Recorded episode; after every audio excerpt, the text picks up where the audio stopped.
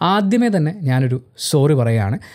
ഇന്നത്തെ ദിവസം ഞാൻ ഈ ഒരു വീഡിയോ അപ്ലോഡ് ചെയ്യുന്ന സമയത്ത് മാർച്ച് മാസം ഇരുപത്തിയെട്ട് ഇരുപത്തൊമ്പത് തീയതികളിലെ പത്രവാർത്തകൾ എന്ന് പറയുന്നത് ഔട്ട്ഡേറ്റഡ് ആയിട്ട് തോന്നും. തോന്നുന്നതല്ല ഔട്ട്ഡേറ്റഡ് ആണ്. അതൊക്കെ നമ്മൾ പത്രമാധ്യമങ്ങളിലൂടെയും ഒക്കെ അറിയുന്നുണ്ട്. ഇപ്പോഴത്തെ ലേറ്റസ്റ്റ് വാർത്ത നമ്മൾ അറിഞ്ഞുകൊണ്ടിരിക്കുകയാണ്. പക്ഷേ കെ എസ് ഇ ബി എന്നെ ചതിച്ചതുകൊണ്ടാണ് ഈ വീഡിയോ അപ്ലോഡ് ചെയ്യാൻ ലേറ്റ് ആയത്. അതിന്റെ കാരണം നിങ്ങൾ ഈ വീഡിയോ തുടർന്ന് കാണുമ്പോൾ നിങ്ങൾക്ക് മനസ്സിലാക്കാൻ പറ്റും. ആൻഡ് എനിക്ക് ഫീൽ ചെയ്യുന്നത് നമ്മൾ ഡിസ്കസ് ചെയ്യേണ്ട വാർത്തകൾ ഇപ്പോൾ കുറച്ച് ഔട്ട്ഡേറ്റഡ് ആണെങ്കിലും അതൊന്ന് അറിഞ്ഞിരിക്കുന്നത് നല്ലതല്ലേ? ഹലോ ഹായ് നമസ്കാരം. മറ്റൊരു യു വി ഡി വി വീഡിയോയിലേക്ക് സ്വാഗതം.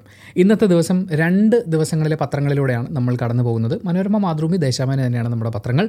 ഇപ്പോൾ മൂവായിരത്തിന് മുകളിലാണ് നമ്മുടെ സബ്സ്ക്രൈബർ കൗണ്ട് അത് നാലായിരം ആകുമ്പോൾ നാലാമതൊരു പത്രം കൂടി നമ്മൾ ഈ കൂട്ടത്തിലേക്ക് ഇൻക്ലൂഡ് ചെയ്യുന്നതായിരിക്കും. ഇന്ന് ഇരുപത്തി എട്ടാം തീയതിയിലെയും ഇരുപത്തി ഒൻപതാം തീയതിയിലെയും അതായത് ഫെബ്രുവരി മാസത്തെ അവസാനത്തെ രണ്ട് ദിവസങ്ങളിലെ പത്രങ്ങളിലെ വാർത്തകളിലൂടെയാണ് നമ്മൾ കടന്നു പോകാൻ ഉദ്ദേശിക്കുന്നത്. നമുക്ക് ഇരുപത്തി എട്ടാം തീയതിയിൽ നിന്ന് ആരംഭിക്കാം. മാതൃഭൂമി പത്രത്തിൽ നിന്ന് തന്നെ ആരംഭിക്കാം. ഇരട്ടി മധുരം എന്ന ഹെഡ്ലൈൻ കൊടുത്തുകൊണ്ടാണ് വളരെ പ്രധാനപ്പെട്ട ഒരു വാർത്ത. മാതൃഭൂമി റിപ്പോർട്ട് ചെയ്യുന്നത്. അതിന്റെ തൊട്ടടുത്ത് തന്നെ ഇരട്ടി ശിക്ഷ എന്ന് പറഞ്ഞുകൊണ്ട് അടുത്ത വാർത്തയും അവർ കൊടുത്തിട്ടുണ്ട്. നമ്മുടെ രാജ്യത്തിന് തന്നെ അഭിമാനമായ ഗഗൻയാൻ ദൗത്യത്തിൽ ഒരു മലയാളി കൂടി ഉണ്ട് എന്നുള്ള കാര്യമാണ് മാതൃഭൂമി ഇരട്ടി മധുരമായി പറയുന്നത്. മലയാളിക്ക് അഭിമാനമായി പാലക്കാട് സ്വദേശി പ്രശാന്ത് ബാലകൃഷ്ണൻ നായർ. ഇവർ നാല് പേരോ വ്യക്തികളോ അല്ല നൂറ്റി നാൽപ്പത് കോടി ഇന്ത്യക്കാരുടെ അഭിലാഷങ്ങൾ ബഹിരാകാശത്തേക്ക് കൊണ്ടുപോകുന്നതിനുള്ള നാല് ശക്തികളാണ് എന്നാണ് പ്രധാനമന്ത്രി പറഞ്ഞത്. പാലക്കാട് നെന്മാറ തിരുവഴിയാട് സ്വദേശിയും വ്യോമസേനയിലെ ഗ്രൂപ്പ് ക്യാപ്റ്റനുമായ പ്രശാന്ത് ബാലകൃഷ്ണൻ നായർ ഗ്രൂപ്പ് ക്യാപ്റ്റൻ ഉത്തർപ്രദേശ് പ്രയാഗ്രാജ് സ്വദേശി അങ്കദ് പ്രതാപ് ഗ്രൂപ്പ് ക്യാപ്റ്റനും തമിഴ്നാട് ചെന്നൈ സ്വദേശിയുമായ അജിത് കൃഷ്ണൻ വിംഗ് കമാൻഡർ ഉത്തർപ്രദേശ് ലക്നൗ സ്വദേശി ശുഭാങ്കു ശുക്ല എന്നിവരെയാണ് പ്രധാനമന്ത്രി ലോകത്തിന് പരിചയപ്പെടുത്തിയത്. അഭിമാനകരമായ ഒരു കാര്യം അവിടെ ഒരു മലയാളി സാന്നിധ്യം കൂടി വരുമ്പോൾ മലയാളി എന്ന നിലയിൽ നമുക്ക് കൂടുതൽ അഭിമാനിക്കാം. എനിക്ക് ആ എന്റയർ വാർത്തയിൽ മാതൃഭൂമി ഫ്രണ്ടിൽ കൊടുത്തിരിക്കുന്ന ഈ ഇരട്ടി മധുരം എന്ന് പറയുന്ന സെഗ്മെന്റാണ് പറയുന്നത്. അതിൽ ഒരു കുഞ്ഞു കാര്യം അവർ ആഡ് ചെയ്തിട്ടുണ്ട്. പ്രത്യേകമായിട്ട് തന്നെ അത് പ്ലേസ് ചെയ്തിട്ടുണ്ട്. എനിക്കത് വളരെയധികം ഇഷ്ടപ്പെട്ടു. അവരെ ബുദ്ധിമുട്ടിക്കരുത്. ഇതാണ് ഹെഡ്ലൈൻ പ്രധാനമന്ത്രി നരേന്ദ്രമോദി പറഞ്ഞ കാര്യമാണ് പറയുന്നത്. നാല് ബഹിരാകാശ സഞ്ചാരികൾക്കും സെലിബ്രിറ്റികൾ എന്ന നിലയിൽ അവരുടെ പരിശീലനത്തിൽ അസ്വസ്ഥതയുണ്ടായേക്കാവുന്ന സാഹചര്യം ഉണ്ടാവരുത്. അവരുടെ കുടുംബാംഗങ്ങളുമായും സഹകരിക്കണം. അതിലൂടെ ശ്രദ്ധ വ്യതിചലിക്കാതെ അവർക്ക് പരിശീലനം തുടരാനാകും. നമ്മുടെ നാട്ടിൽ ഇതുപോലൊരു കണക്ഷൻ കിട്ടിക്കഴിഞ്ഞാൽ പ്രത്യേകിച്ച് ഒരു മലയാളിയും കൂടി ഉണ്ടെന്ന് അറിഞ്ഞു കഴിഞ്ഞാൽ ഉറപ്പായിട്ടും ഇന്റർവ്യൂകളുടെ ചാകരയായിരിക്കും. ഞാനൊരു മാധ്യമ സ്ഥാപനത്തിൽ പന്ത്രണ്ട് വർഷം ജോലി ചെയ്ത ആളാണ്. ഒരു സ്ഥാപനത്തിൽ രണ്ട് സ്ഥാപനത്തിലായിട്ട് ജോലി ചെയ്തതാണ്. അപ്പോൾ ഇങ്ങനെ എന്തെങ്കിലും ഒരു കാര്യം ഉണ്ടാകുമ്പോൾ പൊക്ക് അയാളുടെ അച്ഛൻ അമ്മ അപ്പൂപ്പൻ അമ്മുമ്മ ബന്ധുക്കൾ എന്നൊക്കെ പറഞ്ഞിട്ട് നമ്മൾ കംപ്ലീറ്റ് ഹിസ്റ്ററി എടുത്ത് വെച്ചിട്ട് നമുക്ക് ആരുടെയൊക്കെ ഇന്റർവ്യൂ കിട്ടും? പുള്ളിയുടെ നേരിട്ട് കിട്ടുമോ ഇനി വേറെ ഏതെങ്കിലും ഒരു കോൺടാക്റ്റ് കിട്ടിയാൽ ഇയാളിലേക്ക് എത്താനുള്ള എളുപ്പ വഴി എന്താണ്? അങ്ങനെ ഒരു കാരണവശാലും നമ്പർ സംഘടിപ്പിക്കാൻ പറ്റില്ലെന്ന് നമ്മൾ വിചാരിക്കുന്ന അല്ലെങ്കിൽ അതിന് റെസ്ട്രിക്ഷൻ ഉണ്ടായിരുന്ന ആൾക്കാരുടെ അവർ പേഴ്സണലി ഫാമിലിയായിട്ട് കോൺടാക്ട് വേണ്ടി മാത്രം ഉപയോഗിക്കുന്ന നമ്പറൊക്കെ തപ്പിയെടുത്തിട്ടുള്ള അങ്ങനെ കുറേ സംഭവങ്ങൾ ഉണ്ടായിട്ടുണ്ട്. അപ്പോൾ ഈ നാല് പേരെ സംബന്ധിച്ച് അവരുടെ പരിശീലനം വളരെ വളരെ വളരെ ഇമ്പോർട്ടന്റ് ആയിട്ടുള്ളൊരു കാര്യമാണ്. അതിന് യാതൊരു ബുദ്ധിമുട്ടും ഉണ്ടാവരുതെന്നും അവരുടെ കുടുംബാംഗങ്ങൾക്കും അവരുടെ പ്രൈവസിക്കൊന്നും യാതൊരു ബുദ്ധിമുട്ടും ഉണ്ടാക്കരുതെന്നും ഒക്കെ പ്രധാനമന്ത്രി പറഞ്ഞത് അതെനിക്ക് വളരെ പ്രധാനപ്പെട്ട ഒരു പോയിന്റായിട്ട് തോന്നി. മാതൃഭൂമി അത് പ്രത്യേകം ഉൾപ്പെടുത്തിയതും ഒരു അടിപൊളി സംഭവമാണ്. ആൻഡ് മലയാളിയായ പ്രശാന്ത് ബാലകൃഷ്ണൻ നായർ. അദ്ദേഹത്തിന്റെ ഭാര്യയെ നമ്മളറിയും നടി ലെന. ആ, വാർത്തയും അത് എല്ലാവരും അത് റിപ്പോർട്ട് ചെയ്തിട്ടുണ്ട്. ഇനി ഇരട്ടി ശിക്ഷ എന്ന് പറഞ്ഞ് ഫ്രണ്ട് പേജിൽ തന്നെ മാതൃഭൂമി വളരെ ഇമ്പോർട്ടന്റ് ആയിട്ട് കൊടുക്കുന്ന വാർത്ത ടി പി ചന്ദ്രശേഖരൻ വധക്കേസിലെ പ്രതികളുടെ ശിക്ഷ ഇരട്ടിപ്പിച്ചു എന്ന് പറയുന്നതാണ്. ആറ് പ്രതികൾക്ക് ഇരട്ട ജീവപര്യന്തവും കൃഷ്ണൻ ജ്യോതിബാബു തുടങ്ങിയവർക്ക് ജീവപര്യന്തവും. മാത്രമല്ല കെ കെ രമയ്ക്ക് ഏഴര ലക്ഷവും മകന് അഞ്ച് ലക്ഷവും നഷ്ടപരിഹാരം കൊടുക്കണം എന്നും കോടതി വിധിച്ചു. അതിന്റെ കൂടെ ഹൈക്കോടതി നടത്തിയ പരാമർശം വളരെ പ്രാധാന്യം അർഹിക്കുന്നതാണ്. അത് വീണ്ടും മാതൃഭൂമി ഇമ്പോർട്ടന്റ് ആയിട്ട് കൊടുത്തിട്ടുണ്ട്. രാഷ്ട്രീയ കൊലപാതകങ്ങൾ നിസാരവൽക്കരിക്കുകയോ സാധാരണം എന്നതുപോലെ കണക്കാക്കുകയോ ചെയ്യരുതെന്ന സുപ്രധാന നിരീക്ഷണം നടത്തിയാണ് ജസ്റ്റിസ് എ കെ ജയശങ്കരൻ നമ്പ്യാരും ജസ്റ്റിസ് കൗസർ എടപ്പകത്തും അടങ്ങിയ ബെഞ്ചിന്റെ വിധി. വധശിക്ഷ നൽകേണ്ട അപൂർവങ്ങളിൽ അപൂർവമായ കേസല്ല ഇതെന്ന് പ്രതിഭാഗം വാദിച്ചെങ്കിലും മറ്റൊരർത്ഥത്തിൽ അപൂർവമായ ഞാൻ ഈ വീഡിയോ ചെയ്തുകൊണ്ടിരിക്കുന്നത് രാത്രി പന്ത്രണ്ട് നാൽപ്പത്തി ഏഴിനാണ്. ഇന്നിപ്പോൾ മാർച്ച് ഒന്നാം തീയതി അതായത് വെളുപ്പം കാലത്തിരുന്നാണ് ഞാൻ ഈ വീഡിയോ ചെയ്തുകൊണ്ടിരിക്കുന്നത്. ഇരുപത്തി ഒൻപതാം തീയതിയിലത്തെ ഒരു പത്രത്തിൽ പത്രം ഏതായിരുന്നു എന്ന് ഞാൻ ഓർക്കുന്നില്ല.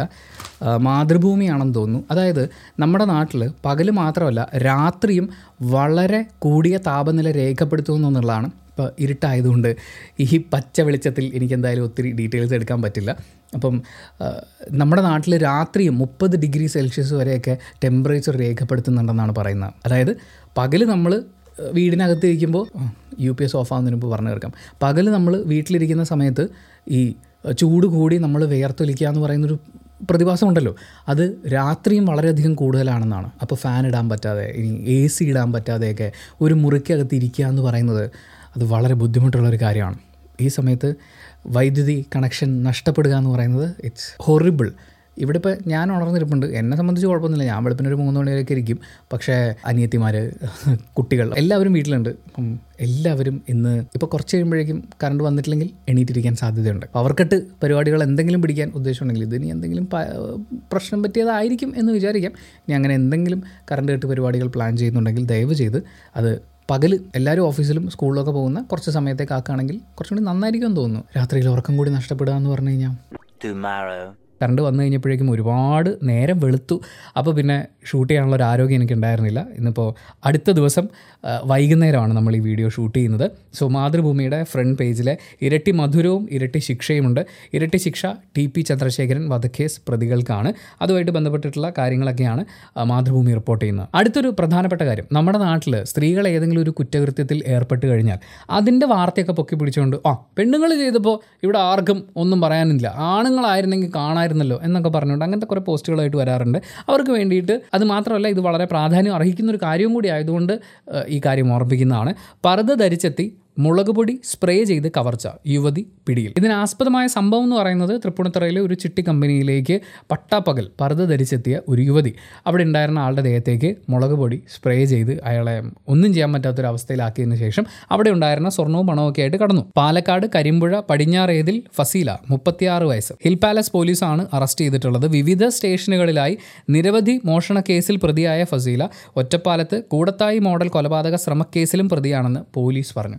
ഇത് പോലീസ് പറഞ്ഞതാണ് മാതൃഭൂമി റിപ്പോർട്ട് ചെയ്തതാണ് അതാണ് ഞാൻ വായിക്കുന്നത്. തൃപ്പൂണിത്തുറ പഴയ സ്റ്റാൻഡിന് സമീപം ചിട്ടി സ്ഥാപനയുടമ തൃപ്പൂണിത്തുറ കീഴത്ത് വീട്ടിൽ കെ എൻ സുകുമാര മേനോനാണ് എഴുപത്തിരണ്ട് വയസ്സുള്ളയാളാണ്. അദ്ദേഹത്തിനെയാണ് ഈ ഇരുപത്തി ഒന്നാം തീയതി രാവിലെ ആക്രമണത്തിനും കവർച്ചയ്ക്കും ഇരയാക്കിയത്. ആദ്യം പോലീസുകാർ വിചാരിച്ചിരുന്നത് പർദ്ദ ധരിച്ച് വന്ന പുരുഷനാണെന്നൊക്കെയാണ്. പക്ഷേ ഒരുപാട് C C T V visuals ഒക്കെ പരിശോധിച്ച് അദ്ദേഹത്തിന്റെ ഒരു ഫോട്ടോ മനോരമയാണെന്ന് തോന്നുന്നു റിപ്പോർട്ട് ചെയ്തിട്ടുണ്ടായിരുന്നത്. ആ കവർച്ച നടന്ന ദിവസം ഫുൾ മുളകൊടിയൊക്കെ ആയിട്ട് ഒരു വല്ലാത്ത അവസ്ഥയിലായിരുന്നു. ആ പ്രായത്തിലുള്ള ഒരാളെന്നൊക്കെ പറയുമ്പോൾ അയാൾ അനുഭവിക്കുന്ന ഒരു അരക്ഷിതാവസ്ഥയൊക്കെ ഉണ്ടാവുമല്ലോ ആ ഒരു സാഹചര്യത്തിൽ. അപ്പോൾ അത് കണ്ടു കഴിഞ്ഞപ്പോൾ ഈ പ്രതിയെ പിടിക്കണമെന്ന് നമുക്കും തോന്നിപ്പോവും. അത് തന്നെ പോലീസിന് തോന്നിയിട്ടുണ്ടാവും. അല്ലെങ്കിൽ അവരത് ചെയ്യേണ്ടതാണല്ലോ. അവരുടെ ജോലിയുടെ ഭാഗമാണല്ലോ. അവരെന്തായാലും ഒരുപാട് സി സി ടി വി ദൃശ്യങ്ങളൊക്കെ പരിശോധിച്ച് ഇതൊരു സ്ത്രീയാണെന്ന് മനസ്സിലാക്കുകയും ആ സ്ത്രീയിലേക്ക് അന്വേഷണ ഉദ്യോഗസ്ഥർ എത്തിച്ചേരുകയുമായിരുന്നു. അത് തീർച്ചയായും അഭിനന്ദനാർഹമായിട്ടുള്ള കാര്യമാണ്. പിന്നെ മാതൃഭൂമി അഞ്ചാം പേജിൽ കൊടുത്തിട്ടുള്ള വളരെ പ്രധാനപ്പെട്ട ഒരു വാർത്ത. നമ്മൾ ഈ വീഡിയോ ചെയ്യുന്ന സമയമാകുമ്പോഴേക്കും കേരളത്തെ ഞെട്ടിച്ച ഒരു സംഭവമായി മാറുകയും അതിന്റെ പുറത്ത് ഒരുപാട് ഡിസ്കഷനൊക്കെ നടക്കുകയും. ഞാൻ തൊട്ട് മുമ്പ് ഒരു ടി വി ചാനൽ ഡിസ്കഷൻ ഈ യൂട്യൂബിൽ ഇങ്ങനെ ടി വി ചാനൽസിന്റെയൊക്കെ ലൈവ് പോകുന്നുണ്ടല്ലോ. അങ്ങനെ ന്യൂസ് മീഡിയയുടെ ഇടയ്ക്ക് ലൈവ് കാണാറുണ്ട്. അങ്ങനെ മിക്കവാറും ചാനലുകളിലൊക്കെ ഡിസ്കഷനായി മാറിയ കാര്യം പൂക്കോട് വെറ്റിനറി കോളേജിൽ നടന്ന കൊലപാതകം എന്ന് തന്നെ പറയാനാണ്. ആത്മഹത്യ എന്നല്ല കൊലപാതകം എന്ന് തന്നെ പറയാനാണ് ആസ് എ മനുഷ്യൻ. എനിക്ക് ഫീൽ ചെയ്യുന്നത്. ഇരുപത്തി എട്ടാം തീയതിയിലത്തെ മാതൃഭൂമി റിപ്പോർട്ട് ഇങ്ങനെയാണ്. പൂക്കോട് വെറ്റിനറി കോളേജിൽ ജീവൻ ഒടുക്കിയ രണ്ടാം വർഷ ബി വി എസ് സി വിദ്യാർത്ഥി സിദ്ധാർത്ഥൻ നേരിട്ടത് സമാനതകളില്ലാത്ത പ്രാകൃതമായ ആൾക്കൂട്ട വിചാരണ. സിദ്ധാർത്ഥനെ നിലത്തിട്ട് നെഞ്ചിലും വയറ്റിലുമൊക്കെ ചവിട്ടിയതിന്റെയും കഴുത്തിൽ എന്തോ വസ്തുക്കൾ കൊണ്ട് മുറുക്കിയതിന്റെയും തെളിവുകളാണ് പോസ്റ്റ്മോർട്ടം റിപ്പോർട്ടിലുള്ളത് കഴുത്തിൽ തൂങ്ങി മരിച്ചതിന്റെ അടയാളത്തിന് പുറമെ രണ്ട് ദിവസം പഴക്കമുള്ള മുറിവുണ്ട്. എനിക്കിത് വായിക്കുമ്പോൾ സത്യത്തിൽ ഭയങ്കര വിഷമമുണ്ട്. ഇലക്ട്രിക് വയർ കൊണ്ട് കോളേജ് യൂണിയൻ പ്രസിഡന്റിന്റെ നേതൃത്വത്തിൽ സംഘം മർദ്ദിച്ചെന്ന് സഹപാഠികൾ മൊഴി നൽകിയിരുന്നു. ഇലക്ട്രിക് വയർ കൊണ്ട് കഴുത്തിന് മുറുക്കിയത് കൊണ്ടാവാം മുറിവ് പറ്റിയതെന്ന് സംശയിക്കുന്നു. വിദ്യാർത്ഥിയുടെ വയർ നെഞ്ച് എന്നിവിടങ്ങളിൽ കാൽപ്പാടുകളും കാലിന്റെ തള്ളവിരലും പതിഞ്ഞതായി പോസ്റ്റ്മോർട്ടം റിപ്പോർട്ടിൽ വ്യക്തമാണ്. നെഞ്ചിൽ കാൽപാദം പതിഞ്ഞു കിടക്കുന്നു. ഈ ആൾക്കൂട്ട ആക്രമണം നടന്ന് എനിക്കൊന്ന് ഒന്നോ രണ്ടോ ദിവസം ആ മൂന്ന് ദിവസം കഴിഞ്ഞിട്ടാണ് ഇയാൾ ആത്മഹത്യ ചെയ്യുന്നത്. അപ്പോഴും നിൽക്കുന്ന രീതിയിൽ ഒരു പാട് നെഞ്ചിലുണ്ടാവുക എന്ന് പറഞ്ഞാൽ അതെത്ര ക്രൂരമായ മർദ്ദനമായിരിക്കും. അല്ലെങ്കിൽ ഈ താഴെ കിടക്കുന്ന അല്ലെങ്കിൽ ഈ അടി കൊണ്ടുകൊണ്ടിരിക്കുന്നത് ഒരു മനുഷ്യനാണ് ഒരു മനുഷ്യ ശരീരമാണ് എന്ന് ചിന്തിക്കാൻ പോലും സെൻസ് ഇല്ലാത്ത അത്രയും ക്രൂരമായ മനുഷ്യരായിരിക്കില്ലേ ആക്രമിച്ചിട്ടുണ്ടാവുക. ആൻഡ് അവർ വിദ്യാർത്ഥികളാണ്. വിദ്യാർത്ഥികൾ. അതാണ് ഏറ്റവും പേടിപ്പെടുത്തുന്ന കാര്യം. പതിനാറിന് കോളേജിൽ എത്തിയത് മുതൽ ഹോസ്റ്റലിലും കോളേജിന് പിറകിലെ കുന്നിൻ മുകളിലും എല്ലാം വെച്ച് മൂന്ന് ദിവസം തുടർച്ചയായി ക്രൂരമായി മർദ്ദിച്ചിട്ടുണ്ട്. കോളേജ് ഹോസ്റ്റലിൽ നൂറ്റി മുപ്പതോളം വിദ്യാർത്ഥികൾക്കിടയിൽ വെച്ച് പ്രതികൾ ഭീഷണിപ്പെടുത്തി. ഒരു ദിവസം അർദ്ധരാത്രി ഹോസ്റ്റൽ മുറിയിൽ വെച്ച് സിദ്ധാർത്ഥിന്റെ കരച്ചിൽ കേട്ടതായും സഹപാഠികൾ മൊഴി നൽകി. മൂന്ന് ദിവസം ഭക്ഷണം പോലും നൽകാതെ ഇവർ ക്രൂരത കാട്ടിയെന്ന് സിദ്ധാർത്ഥന്റെ അമ്മാവൻ അഖിൽ പറയുന്നു. പിന്നെ ഈ അക്രമത്തിന്റെ ഭാഗമായിട്ടുള്ള ആളുകളിൽ എസ് എഫ് ഐ മെമ്പേഴ്സും ഭാരവാഹികളും ഉൾപ്പെടുന്നു എന്നുള്ളതും വളരെ വലിയൊരു ചർച്ചയാവേണ്ട കാര്യമാണ്. അത് ചർച്ചയാവുന്നുണ്ട് നമ്മൾ ഈ വീഡിയോ ഷൂട്ട് ചെയ്യുന്ന സമയത്ത്. പിന്നെ ഒരല്പം പ്രതീക്ഷ നൽകുന്ന മറ്റൊരു വാർത്തയുണ്ട്. വെട്ടിയ കണ്ടലിനു പകരം പച്ചത്തുരുത്തുകൾ ഉയരും. നാല് ജില്ലകളിൽ കാൽ ലക്ഷം കണ്ടലുകൾ വെച്ചുപിടിപ്പിക്കും. അതായത് ആലപ്പുഴ തീരദേശ റെയിൽവേ പാത വികസനത്തിന്റെ ഭാഗമായിട്ട് കുറേ സ്ഥലം ഏറ്റെടുക്കും. സ്ഥലം ഏറ്റെടുക്കുമ്പോൾ അവിടെയുള്ള പ്രകൃതിക്കും കുറച്ച് നാശനഷ്ടങ്ങൾ ഉണ്ടാവുമല്ലോ. ഇതൊക്കെ വെട്ടിയിട്ടാണല്ലോ സ്ഥലം അവർ ഉപയോഗിക്കുക. പക്ഷേ അങ്ങനെ വെട്ടിമാറ്റിയ കണ്ടൽ കാടിന് പകരം ഇരട്ടി കണ്ടലുകൾ വെച്ചുപിടിപ്പിക്കാൻ റെയിൽവേ മുന്നോട്ടിറങ്ങാണ് ഹരിത കേരള മിഷനും ദക്ഷിണ റെയിൽവേയും ചേർന്നതോടെ നാല് ജില്ലകളിൽ പച്ചത്തുരുത്തുകൾ ഉയരും. തിരുവനന്തപുരം കൊല്ലം ആലപ്പുഴ എറണാകുളം ജില്ലകളിലാണ് പതിനാല് ഏക്കറിൽ കാൽ ലക്ഷം ചെടികൾ നടുന്നത്. ഇവയുടെ പരിപാലനത്തിന് മൂന്ന് വർഷത്തേക്ക് തൊഴിലുറപ്പ് പദ്ധതികൾ പദ്ധതിയിൽ ഉൾപ്പെടുത്തി അതത് പ്രദേശത്തെ ആളുകളെ ചുമതലപ്പെടുത്തും. പദ്ധതി ചെലവ് റെയിൽവേ വഹിക്കും. കണ്ടൽ വർഗത്തിലെ ഏതു ചെടി നടണമെന്ന് സ്ഥല പരിശോധന നടത്തി തീരുമാനിക്കും. അതാണ് ആ ഒരൊറ്റ കാര്യമാണ് ഈ വാർത്ത വായിക്കാൻ എന്നെ ഏറ്റവും കൂടുതൽ പ്രേരിപ്പിച്ചത്. അതായത് നമ്മൾ ഈ പരിസ്ഥിതി ദിനമൊക്കെ വരുമ്പോൾ എല്ലാവർക്കും അങ്ങ് പ്രകൃതി സ്നേഹം മൂക്കും. അപ്പോൾ പലപ്പോഴും കാണാറുള്ളതെന്ന് വെച്ചാൽ എല്ലാവരും കൊണ്ടുവന്ന് മരത്തിന്റെ തയ്യൊക്കെയാണ് നടുന്നത്. ഈ നടുന്നത് ഒരു എന്താ പറയുക രണ്ട് കുഞ്ഞ് ചെടികൾക്ക് നിൽക്കാനുള്ള ഗ്യാപ്പിലൊക്കെ ആയിരിക്കും ഇത് നട്ടു പോകുന്നത് ചിലപ്പോൾ കുറച്ച് കഴിയുമ്പോൾ മാറ്റി വേറെ എവിടെയെങ്കിലും നടാനുള്ള ഉദ്ദേശമൊക്കെ ഉണ്ടാവും. പക്ഷെ അങ്ങനെ നടുന്ന പല ചെടികളും പിന്നീട് ആടോ പശുവോ തിന്നു തീർക്കുകയോ അല്ലെങ്കിൽ ഉണങ്ങി കരിഞ്ഞ് പോവുകയോ അല്ലെങ്കിൽ അവർ തന്നെ കുറച്ച് കഴിയുമ്പോൾ എടുത്ത് പറിച്ച് കളയുന്ന ഒരു അവസ്ഥയിലേക്ക് ആ ചെടി ശുഷ്കിക്കുകയോ ഒക്കെ ചെയ്യുന്നുണ്ടാവും. സക്സസ് ആവുന്നതുണ്ട് ഇല്ല എന്നല്ല കേട്ടോ പറയുന്നത്. പക്ഷേ അങ്ങനെയൊക്കെയാണ് മിക്കവാറും സംഭവിച്ച് കണ്ടിട്ടുള്ളത്. അപ്പോൾ ഒരു പ്രദേശത്ത് നിങ്ങളൊരു ചെടിയോ മരമോ ഒക്കെ നടുന്നതിന് മുമ്പ് അത് ആ പ്രദേശത്തിനും അവിടുത്തെ സാഹചര്യത്തിനൊക്കെ പറ്റിയതാണോ എന്നുള്ളത് നോക്കി ഒരു റിസർച്ച് നടത്തിയതിന് ശേഷം ചെയ്യുക എന്ന് പറയുന്നത്. അത് വളരെ പ്രാധാന്യമുള്ളൊരു കാര്യമാണ്. ഞാൻ എപ്പോഴും കൊച്ചിയിൽ ഒരു കാലത്ത് നട്ടു വളർത്തിയ പല മരങ്ങളും പിന്നീട് മറ്റു പല ചെടികൾക്കും അവിടെ സ്വാഭാവികമായി ഉണ്ടായിരുന്ന ചെടികൾക്കും മരങ്ങൾക്കും ദോഷം ചെയ്തു എന്നൊരു റൈറ്റപ്പ് വായിച്ച ഓർമ്മയുണ്ട്. അത് ഏത് മരം നട്ടതിന്റെ ഭാഗമായിട്ടാണെന്ന് എനിക്ക് ഓർമ്മയില്ല. നിങ്ങൾക്കത് ഓർമ്മയുണ്ടെങ്കിൽ ഒന്ന് കമന്റ് ബോക്സിൽ രേഖപ്പെടുത്തുക. അപ്പം നമ്മൾ എവിടെ എന്ത് ചെടി നടുമ്പോഴാണെങ്കിലും പ്രകൃതി സ്നേഹം മുത്തിട്ട് ഒരു കാര്യം ചെയ്യുമ്പോൾ ആ പേർട്ടിക്കുലർ പ്രദേശത്തിന്റെ ഒരു രീതിയും കൂടി പരിഗണിച്ചിട്ടുള്ള ചെടികളും മരങ്ങളും നടാൻ ശ്രമിക്കണം എന്നൊരു ഓർമ്മപ്പെടുത്തലാണത്. മറ്റൊരു പ്രധാനപ്പെട്ട സന്തോഷപ്പെടുത്തുന്ന ഒരു കാര്യം അത് ആറാമത്തെ പേജിൽ ഒരു ചെറിയ വാർത്തയായിട്ടാണ് ഉൾപ്പെടുത്തിയിട്ടുള്ളത് ബട്ട് സ്റ്റിൽ ഞാൻ ഈ വാർത്ത മറ്റ് പത്രങ്ങളിൽ കണ്ടതായി ഓർക്കുന്നില്ല. അതായത് ചെങ്കോട്ടയ്ക്കടുത്ത് ഒരു റെയിൽവേ പാളത്തിലേക്ക് ഒരു വണ്ടി അപകടത്തിൽപ്പെടുന്നു. ആ വണ്ടിയുടെ ഡ്രൈവർ അവിടെ വെച്ച് മരിക്കുന്നു. അപ്പോൾ ഈ വണ്ടി റെയിൽ പാളത്തിലാണ് കിടക്കുന്നത്. ട്രെയിൻ വന്നുകൊണ്ടിരിക്കുകയാണ്. ആ ട്രെയിൻ ഈ വണ്ടിയിൽ വന്ന് തട്ടിക്കഴിഞ്ഞാൽ പിന്നെ സംഭവിക്കാൻ പോകുന്ന ഈ ഒരു ഡ്രൈവറിനുള്ളതല്ല ഒരുപാട് ജീവനുകൾ നഷ്ടപ്പെടാൻ സാധ്യതയുണ്ട്. അവിടെ ഒരുപാട് ധനനഷ്ടം സമയനഷ്ടം ഒത്തിരി കാര്യങ്ങൾ അതിൽ സംഭവിക്കാനുണ്ട്. അപ്പോൾ ആ പ്രദേശത്തുണ്ടായിരുന്ന രണ്ട് തമിഴ്നാട് സ്വദേശികളായിട്ടുള്ള ആളുകൾ ദമ്പതികളാണ്. അതിൽ ഭർത്താവിന് തന്നെ അറുപത്താറ് വയസ്സ് പ്രായമുണ്ട്. അപ്പോൾ ഒന്ന് ആലോചിച്ച് നോക്കും. ഷൺമുഖവും അമ്മാളും. ഇവർ ഈ വണ്ടി ലോറി മറിഞ്ഞ ശബ്ദം കേട്ട് ഓടി വന്ന് ചുവന്ന തുണിയിൽ ടോർച്ചടിച്ച് ആ ട്രെയിൻ നിർത്തിച്ചു. ഈ അപകട സ്ഥലത്തുനിന്ന് നൂറ് മീറ്റർ മുമ്പേ തീവണ്ടി നിർത്താൻ ലോക്കോ പൈലറ്റിന് അതുകൊണ്ട് സാധിച്ചു. അതുകൊണ്ടൊരു വലിയ അപകടം ഒഴിവായി. അപ്പോൾ അവർക്ക് രണ്ടുപേർക്കും അഞ്ച് ലക്ഷം രൂപ സമ്മാനം പ്രഖ്യാപിച്ചിരിക്കുകയാണ് തമിഴ്നാട് ഗവൺമെന്റ് അങ്ങനെ അത്തരം ഒരു സമയത്തൊരാൾക്ക് തോന്നുക എന്ന് പറയുന്നതും അത് പ്രാക്ടിക്കലി ചെയ്യുക എന്ന് പറയുന്നതും ചിലപ്പോൾ നമ്മൾ സ്തബ്ധരായി പോകും എന്ന് പറയില്ലേ? നമ്മളിങ്ങനെ സ്റ്റക്കായിട്ട് നിന്നും അയ്യോ എന്ത് ചെയ്യും? എന്ന് പറഞ്ഞാൽ ഇങ്ങനെ പേടിച്ച് വിറച്ചൊക്കെ നിന്ന് പോകുന്നത് അങ്ങനെയാണ് ബഹുഭൂരിപക്ഷം പേർക്ക് സംഭവിക്കുക. പക്ഷേ ഇവിടെ അവർക്ക് ഉണ്ടായ ആ മനസാന്നിധ്യം എന്ന് പറയുന്നത് അത് സെലിബ്രേറ്റ് ചെയ്യപ്പെടേണ്ട ഒരു കാര്യമാണ്. അതുപോലെ നമ്മുടെ കേരള സർക്കാരിന്റെ കുടിവെള്ള വിതരണ പരിപാടി. എന്ന് വെച്ചാൽ കുപ്പിയിലാക്കി കുടിവെള്ളം വിതരണം ചെയ്യുന്ന പരിപാടി പത്ത് രൂപയാണ് ഒരു ബോട്ടിൽ വെള്ളത്തിന്റെ വില. അപ്പോൾ ആ പരിപാടി വളരെ സക്സസ് ആയതിനെ തുടർന്ന് ഇനി കുപ്പിയിൽ ആ, ശീതള പാനീയങ്ങളും സോഡയും ഒക്കെ ഡെലിവറി ചെയ്യാനുള്ള പരിപാടി അവർ ആരംഭിക്കുകയാണ് എന്ന് ഒരു വാർത്തയുണ്ട്. സാധാരണ ശീതള പാനീയങ്ങളൊക്കെ വൻ സംഭവമാണെന്നൊക്കെ പറഞ്ഞ് വൻ പരസ്യങ്ങളൊക്കെ നമ്മൾ കാണും. പക്ഷേ അതിനകത്തുള്ള കെമിക്കലിനെ കുറിച്ചൊക്കെ അറിഞ്ഞു കഴിഞ്ഞാൽ നമുക്കത് കുടിക്കാൻ തോന്നില്ല അതായത് സർക്കാരിന്റെ ഭാഗത്തുനിന്ന് ഇത്തരമൊരു നീക്കം ഉണ്ടാകുമ്പോൾ അത്തരം പ്രശ്നങ്ങൾ പരിഹരിക്കപ്പെടുമായിരിക്കും എന്ന് നമുക്ക് പ്രതീക്ഷിക്കാം അല്ലേ? എന്തായാലും കെമിക്കലുകളെ കുറിച്ച് പറഞ്ഞു കഴിഞ്ഞപ്പോൾ പതഞ്ജലിയെക്കുറിച്ചൊരു വാർത്ത മാതൃഭൂമി റിപ്പോർട്ട് ചെയ്തിട്ടുണ്ട്. പതഞ്ജലിയുടെ മരുന്നുകൾ ചില രോഗങ്ങൾ ഭേദമാക്കുമെന്ന് തെളിവില്ലാതെ അവകാശപ്പെടുന്ന പരസ്യങ്ങൾക്കെതിരെ സുപ്രീം കോടതി രാജ്യത്തെ മുഴുവൻ തെറ്റിദ്ധരിപ്പിക്കുന്ന ഇത്തരം പരസ്യങ്ങൾ ഇനിയൊരു ഉത്തരവുണ്ടാകും വരെ നൽകരുതെന്ന് ജസ്റ്റിസ് ഹിമ കോഹ്ലി അധ്യക്ഷയായ ബെഞ്ച് ഉത്തരവിട്ടു.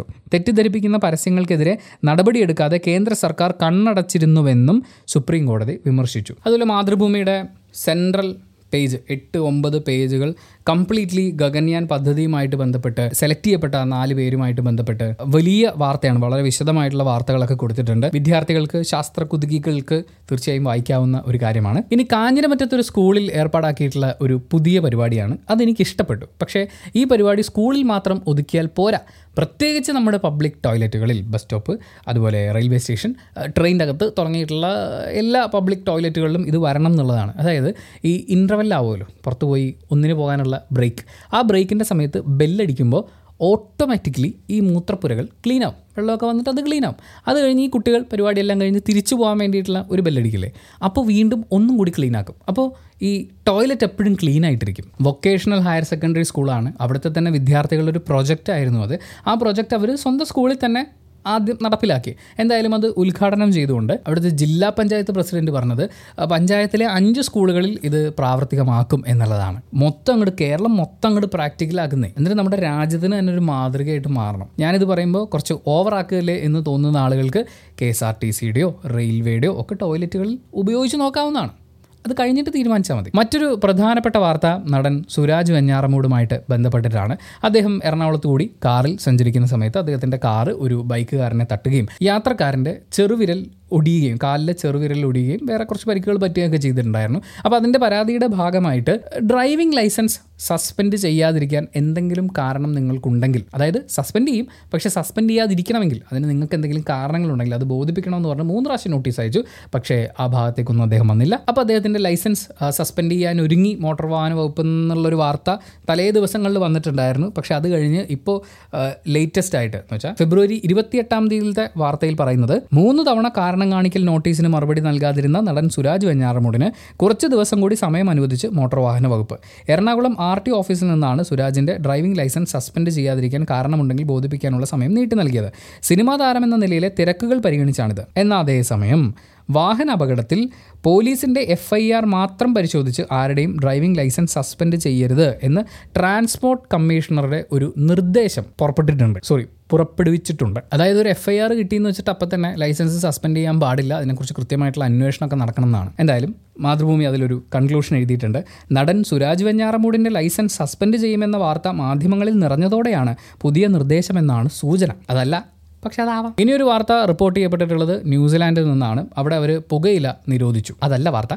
പുകയില നിരോധിച്ചിട്ട് അവരുടെ ടാക്സ് വരുമാനം വളരെയധികം കുറഞ്ഞു. അങ്ങനെ വന്നു കഴിഞ്ഞപ്പോൾ എന്നാൽ പിന്നെ സാരില്ല കുറച്ച് പുകയില ആവാം എന്ന് അവർ തീരുമാനിച്ചു. വരുന്ന ജനറേഷനെങ്കിലും പുകയിലയിൽ അടിമകളാവരുത് എന്ന് വിചാരിച്ചിട്ടാണ് അവർ പുകയില നിരോധന നിയമം നടപ്പിലാക്കാൻ ഒരുങ്ങിയിട്ടുണ്ടായിരുന്നത്. പക്ഷേ ഇത് നടപ്പിലായി കഴിഞ്ഞാൽ നികുതി വരുമാനത്തിലുണ്ടാവുന്ന ഇടിവ് എത്രയാണെന്ന് കണക്കിലെടുത്താണ് നിയമം അവർ റദ്ദാക്കിയിട്ടുള്ളത്. എന്നാൽ അതേസമയം പുകവലി കുറയ്ക്കാൻ സർക്കാർ പ്രതിജ്ഞാബദ്ധമാണെന്ന് ആരോഗ്യ സഹമന്ത്രി കെ സി കോസ്റ്റലോ പറഞ്ഞു. പെട്ടെന്ന് എനിക്ക് നമ്മുടെ ഈ മദ്യനിരോധന നിയമങ്ങളോ അങ്ങനെ എന്തൊക്കെ ഉണ്ടായിരുന്നില്ലേ? അതൊക്കെ ഒന്ന് ഓർമ്മ വന്നു. ഇനി നമ്മൾ ദേശാഭിമാനി പത്രത്തിലേക്ക് പോകുമ്പോൾ അവരുടെ ഫ്രണ്ട് പേജിൽ കേരളത്തിനായി കരുത്തർ എന്ന് പറഞ്ഞ് സി പി ഐ എം സ്ഥാനാർത്ഥികളായതിന്റെ വലിയ ലിസ്റ്റും എല്ലാവരുടെയും വലിയ ഫോട്ടോസും ഒക്കെ കൊടുത്തിട്ടുണ്ട്. ഗഗൻയാൻ കേരളത്തിന്റെ അഭിമാനമായി പ്രശാന്ത് എന്ന് പറയുന്ന ദി സൈസിലൊരു വാർത്തയാണ് കൊടുത്തിട്ടുള്ളത്. പക്ഷേ പേജിന്റെ ഹാഫ് സൈസ് അവർ എടുത്തിരിക്കുന്നത് കേരളത്തിനായി കരുത്തർ എന്ന് പറഞ്ഞുകൊണ്ട് അവരുടെ സ്ഥാനാർത്ഥികളുടെ പേര് വിവരങ്ങളാണ്. ആൻഡ് സെക്കൻഡ് പേജിലേക്ക് വരുമ്പോഴും അത് തന്നെയാണ് നമുക്ക് കാണാൻ പറ്റുക.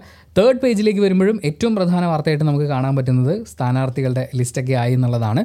പിന്നെ പോളിയോ പ്രതിരോധ പരിപാടി മൂന്നാം തീയതി നടക്കും എന്നുള്ള ഒരു വാർത്തയുണ്ട്. ആൻഡ് മുഖ്യമന്ത്രിയുടെ മുഖാമുഖം പരിപാടി വയോജനങ്ങൾക്കൊപ്പമുള്ള അദ്ദേഹത്തിന്റെ മുഖാമുഖം പരിപാടിയുടെ ഒരു വലിയ റിപ്പോർട്ട് ഒരു പേജ് നിറച്ച് കൊടുത്തിട്ടുണ്ട്. അതിൽ വയോജന സംരക്ഷണത്തിനുള്ള നിയമങ്ങളും ഉത്തരവുകളും കാര്യക്ഷമമായി നടപ്പാക്കാൻ വയോജന കമ്മീഷൻ രൂപീകരിക്കുമെന്ന് മുഖ്യമന്ത്രി പിണറായി വിജയൻ. കമ്മീഷൻ രൂപീകരണവുമായി ബന്ധപ്പെട്ട നിയമനിർമ്മാണത്തിനുള്ള ബിൽ തയ്യാറാക്കി വരികയാണ്. ഇത് നമ്മൾ ഇതിനു മുമ്പ് ചിലപ്പോൾ ഒരു ഒരാഴ്ച മുമ്പത്തെ യു വി ഡി വിയിൽ മെൻഷൻ ചെയ്തിട്ടുള്ളൊരു കാര്യമാണ് വയോജന കമ്മീഷൻ നിലവിൽ വരാൻ പോകുന്നു എന്ന് പറയുന്ന ഒരു കാര്യം. അതിന്റെ പുറകിലുള്ള പരിപാടികളൊക്കെ നടന്നുകൊണ്ടിരിക്കുകയാണ്. തീർച്ചയായും എത്രയും പെട്ടെന്ന് വരേണ്ടുന്ന ഒരു കാര്യം തന്നെയാണത്. പ്രായമാകുന്നവർ തനിച്ചായി പോകുന്നില്ലെന്ന് ഉറപ്പുവരുത്താനും ആരോഗ്യ സേവനങ്ങൾ ലഭ്യമാക്കാനും ആവശ്യമായ ഇടപെടൽ നടത്തുന്നുണ്ട് എന്ന് മുഖ്യമന്ത്രി പറയുന്നു. അവിടെ നമ്മൾ ഒന്ന് രണ്ട് പേജ് ഇപ്പുറം വരുമ്പോഴേക്കും ഉന്തി ഉന്തി കെ സുരേന്ദ്രന്റെ പദയാത്രയ്ക്ക് സമാപനം. കെ സുരേന്ദ്രൻ നടത്തിയിരുന്ന പദയാത്ര അത് അവസാനിച്ചു. നമ്മുടെ പ്രധാനമന്ത്രി നരേന്ദ്രമോദി. അദ്ദേഹം ഈ യാത്രയുടെ സമാപന പരിപാടിക്ക് എത്തിയിട്ടുണ്ടായിരുന്നു. അതിനെക്കുറിച്ച് ദേശാഭിമാനി എഴുതുന്നത് ഇങ്ങനെയാണ്. ജനുവരി പതിനേഴിന് കാസർഗോഡ് നിന്ന് ആരംഭിച്ച യാത്ര ഫെബ്രുവരി ഇരുപത്തിയേഴിന് പാലക്കാട് അവസാനിപ്പിക്കുമെന്നായിരുന്നു പ്രഖ്യാപനം. പക്ഷെ തുടങ്ങി നാലാം ദിനം ആറ്റിങ്ങലെത്തി വീണ്ടും വടക്കോട്ട് പോയി. ഫെബ്രുവരി പതിമൂന്നിന് തിരുവനന്തപുരത്ത് ആഭ്യന്തരമന്ത്രി അമിത്ഷാ എത്തി വീണ്ടും ഉദ്ഘാടനം ചെയ്യും എന്നറിയിച്ചെങ്കിലും അദ്ദേഹം പിന്മാറിയതോടെ ഗതികെട്ടു. കോഴിക്കോട്ട് സുരേന്ദ്രന്റെ ജാതി വിവേചനവും പൊന്നാനിയിൽ കേന്ദ്ര സർക്കാർ വിരുദ്ധ പ്രചരണ ഗാനവും തിരിച്ചടിയായി. കേരളത്തിന്റെ ചുമതലയുള്ള സെക്രട്ടറി പ്രകാശ് ജാവദേക്കറുമായി ഭിന്നതയെ തുടർന്ന് സുരേന്ദ്രൻ ഒരു ദിവസം വിട്ടുനിന്നു. സംസ്ഥാന ജനറൽ സെക്രട്ടറി എം ടി രമേശാണ് തുടർന്ന് യാത്ര നയിച്ചത്. എന്തായാലും ഒരു യാത്ര കഴിഞ്ഞു. ഇനിയിപ്പം ഇലക്ഷനോടനുബന്ധിച്ച് വേറെയും യാത്രകൾ സംഭവിക്കാനിരിക്കുന്നേ ഉള്ളൂ. മനോരമയിലേക്ക് വരുമ്പോഴും ഫ്രണ്ട് പേജിലെ വളരെ പ്രധാനപ്പെട്ട വാർത്തയായിട്ട് ഗഗന്യാൻ പ്രഖ്യാപനങ്ങളാണുള്ളത്. അപ്പം അതുപോലെ മറ്റ് രണ്ട് പത്രങ്ങളിലുമുള്ള വാർത്തകളൊക്കെ തന്നെയാണ് മനോരമയിൽ കൊടുത്തിട്ടുള്ളത്. പ്രാധാന്യം അങ്ങോട്ടും ഇങ്ങോട്ടൊക്കെ കൂടിയും കുറഞ്ഞു ഇരിക്കുന്നു എന്നുള്ളതാണ്. പൂക്കോട് വെറ്റിനറി സർവകലാശാല ക്യാമ്പസിൽ മരിച്ച നിലയിൽ കണ്ടെത്തിയ ജയ സിദ്ധാർത്ഥ് അദ്ദേഹമായിട്ട് ബന്ധപ്പെട്ടിട്ടുള്ള വാർത്തകൾ മനോരമ കൊടുക്കുമ്പോൾ അസൂയ ഉണർത്തുന്ന മികവുകൾ എന്നൊരു കോളം കൊടുത്തിട്ടുണ്ട്. അത് തീർച്ചയായും നമ്മൾ വായിക്കണം എന്ന് എനിക്ക് തോന്നുന്നു. പൂക്കോട് വെറ്റിനറി സർവകലാശാലയിൽ എത്തിയ വർഷം തന്നെ ക്ലാസ് റെപ്രസെന്റേറ്റീവ് ഫോട്ടോഗ്രാഫിയിലെ മികവ് കണക്കിലെടുത്ത് സർവകലാശാലയുടെ ഔദ്യോഗിക ഫോട്ടോഗ്രാഫർ എന്ന സ്ഥാനം. ചിത്രം വരയ്ക്കുന്നതിൽ മിടുക്കൻ.